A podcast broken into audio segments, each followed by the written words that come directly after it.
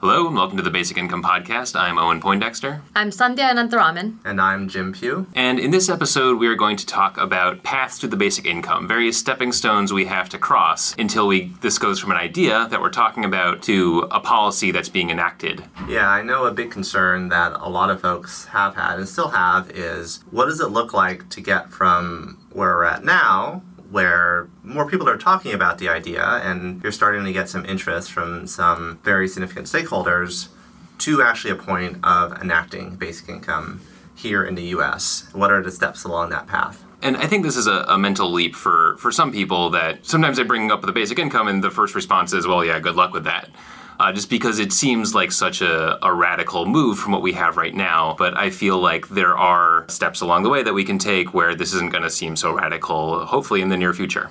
One of the benefits that I think that we have in the US is that I think we can count on continued conversation around basic income. You know, we're seeing pilots and experiments in other countries. And I think that as we continue to get news about that, we'll continue to raise awareness. So we have an opportunity to make sure that this issue keeps gaining in support. And that's certainly going to be a key aspect here even with all the talk that we all hear in our own bubbles, if you look at the average person in the States, most of them haven't even heard of the concept. So, a big part of the path forward is certainly going to need to be raising awareness, getting people not just to hear about the idea in a very brief form, but actually to gain some understanding and, and understand what it would do. Yeah, and so obviously a, a, big part of that is the media. I feel like we're seeing more and more articles in, um, let's see, where there, Bloomberg did a big UBI article, um, Vox, anything that kind of, any publication that focuses on policy a lot, I feel like has at least done one pass on the basic income. I feel like the next step is to, you know, have a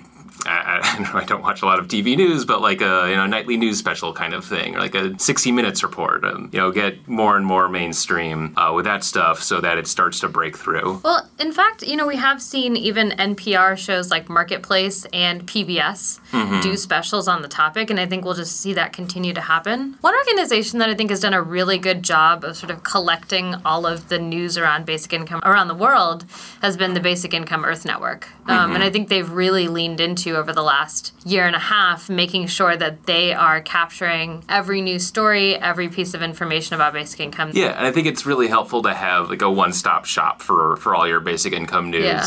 Um, like I, I'm a baseball fan, and I have certain websites where I know if I want to like see if there are new trades, I can always go to MLB Trade Rumors, and it will definitely be there. And Basic Income to Earth Network has kind of become that for the basic income. I think beyond that, when we're thinking about raising awareness, media is going to be a key piece, but also the conversations that people are having with one another.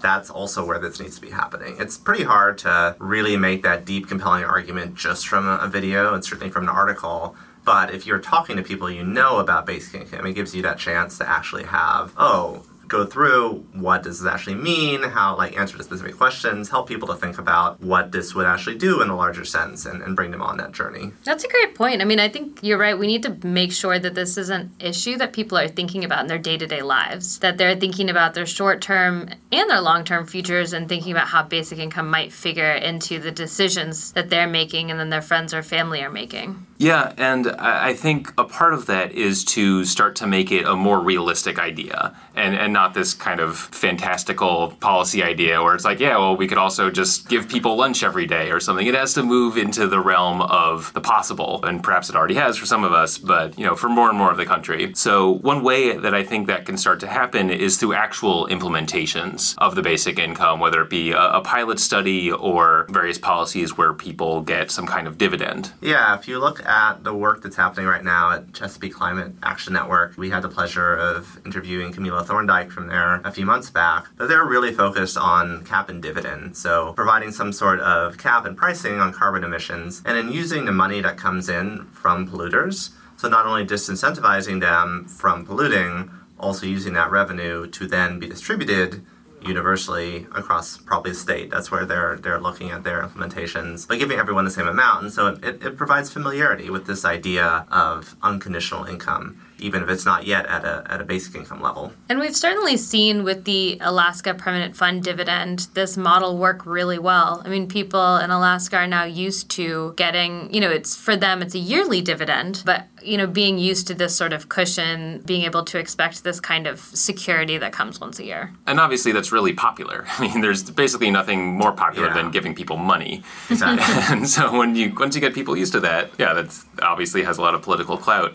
Uh, we should also mention that Washington State nearly passed something along the lines of a cap and dividend this past election in 2016. It failed at the ballot box, but I think it's something like a week or two before people were thinking it, it might pass, and so it's, it's yeah, not I, I think far. there were some political complications that happened Right, there. yeah. It's not that uh, there's a lot of places that have ta talked and uh, continue to talk seriously about cap and dividends. It is it's definitely a policy that could happen very soon. This isn't something that that's super far off. And one thing that excites me about that is that then you would have a, a fund, and hopefully it would be a fund that could be added to from other sources that just goes to every citizen in the state, let's say. And if it gets popular enough, there could be other revenue sources that then get poured into that fund and increase the dividend that goes to every citizen that doesn't just come from the carbon cap. And, you know, along the lines of implementations that we could start doing sooner rather than later, I think it's definitely interesting to talk about experiments. Now, there's been this long history of experiments with cash transfers around the world, but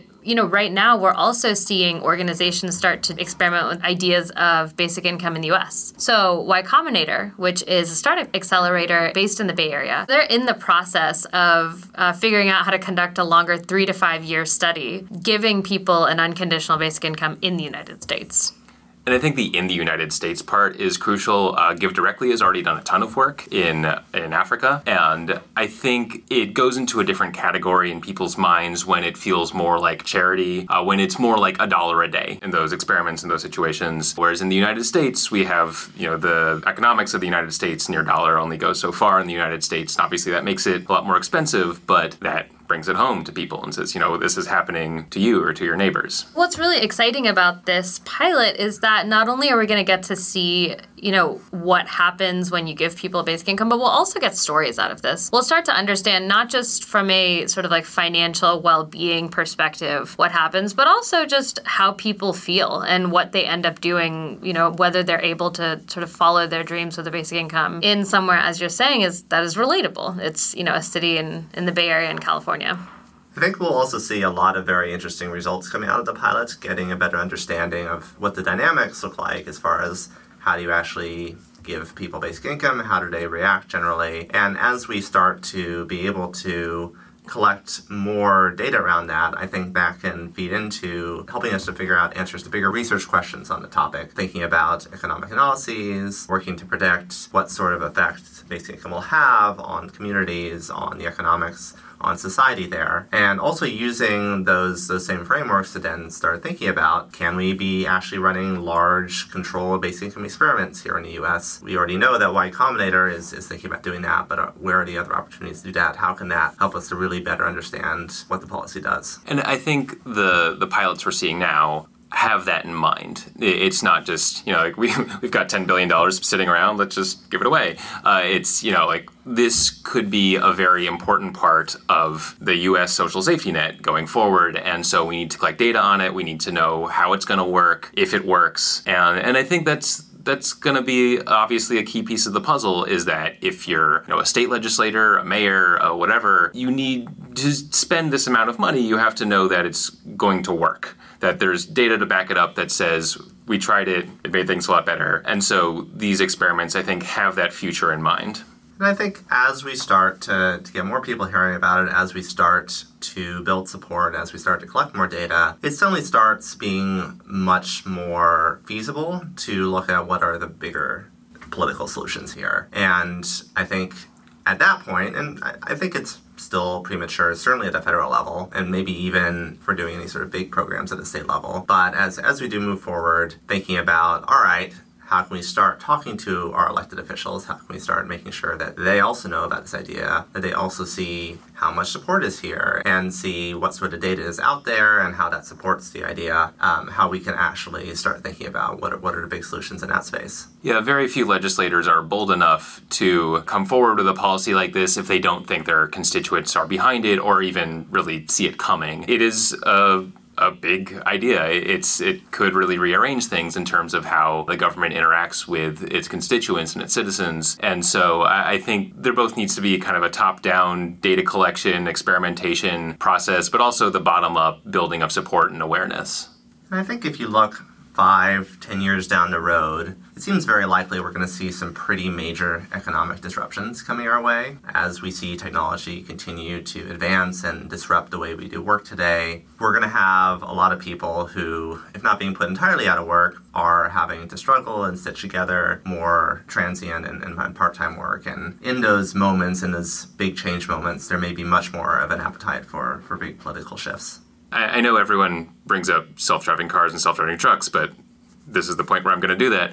Um, I feel like you know, some people say it's going to be 40 years before truck drivers all start losing their jobs. Some people say it's going to be more like three to five years, but that could be a moment when people say, okay, all of a sudden we've got literally millions of people who are going to have trouble getting a job and the, the career they've been pursuing for a decade or whatever it is, is suddenly no longer viable. And we might see that in other sectors as well, manufacturing, but also more, you know, so-called white collar jobs. And that could create a political moment where something like this becomes a more viable policy. I do think, for what it's worth, that we are sort of an inflection point where people are taking a step back. You know, I think most people are surprised by the results of the election to say, you know, what are the values that hold us together. And I think that this is an opportunity to talk about economic security and inclusion and to tie basic income to that. So to really start having people connect those two ideas in their mind. So I do think that you're right. There's there's a chance to bring basic income into sort of mainstream political discourse by talking about it as a way to increase security.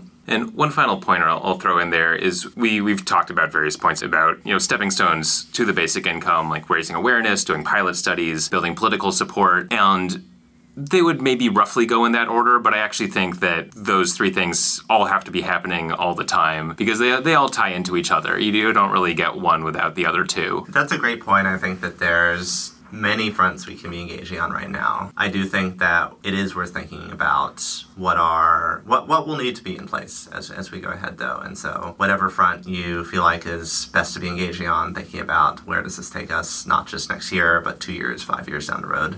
That's been another episode of the Basic Income Podcast. Thank you so much for listening. If you enjoyed this, please subscribe on iTunes or Stitcher or wherever you like and leave a rating and review while you're there. And also let your friends know about this podcast so that we can continue to spread the movement. Also, big thank you to our producer, Eric Davidson, for all the hard work and making this podcast sound as good as it does. See you next week.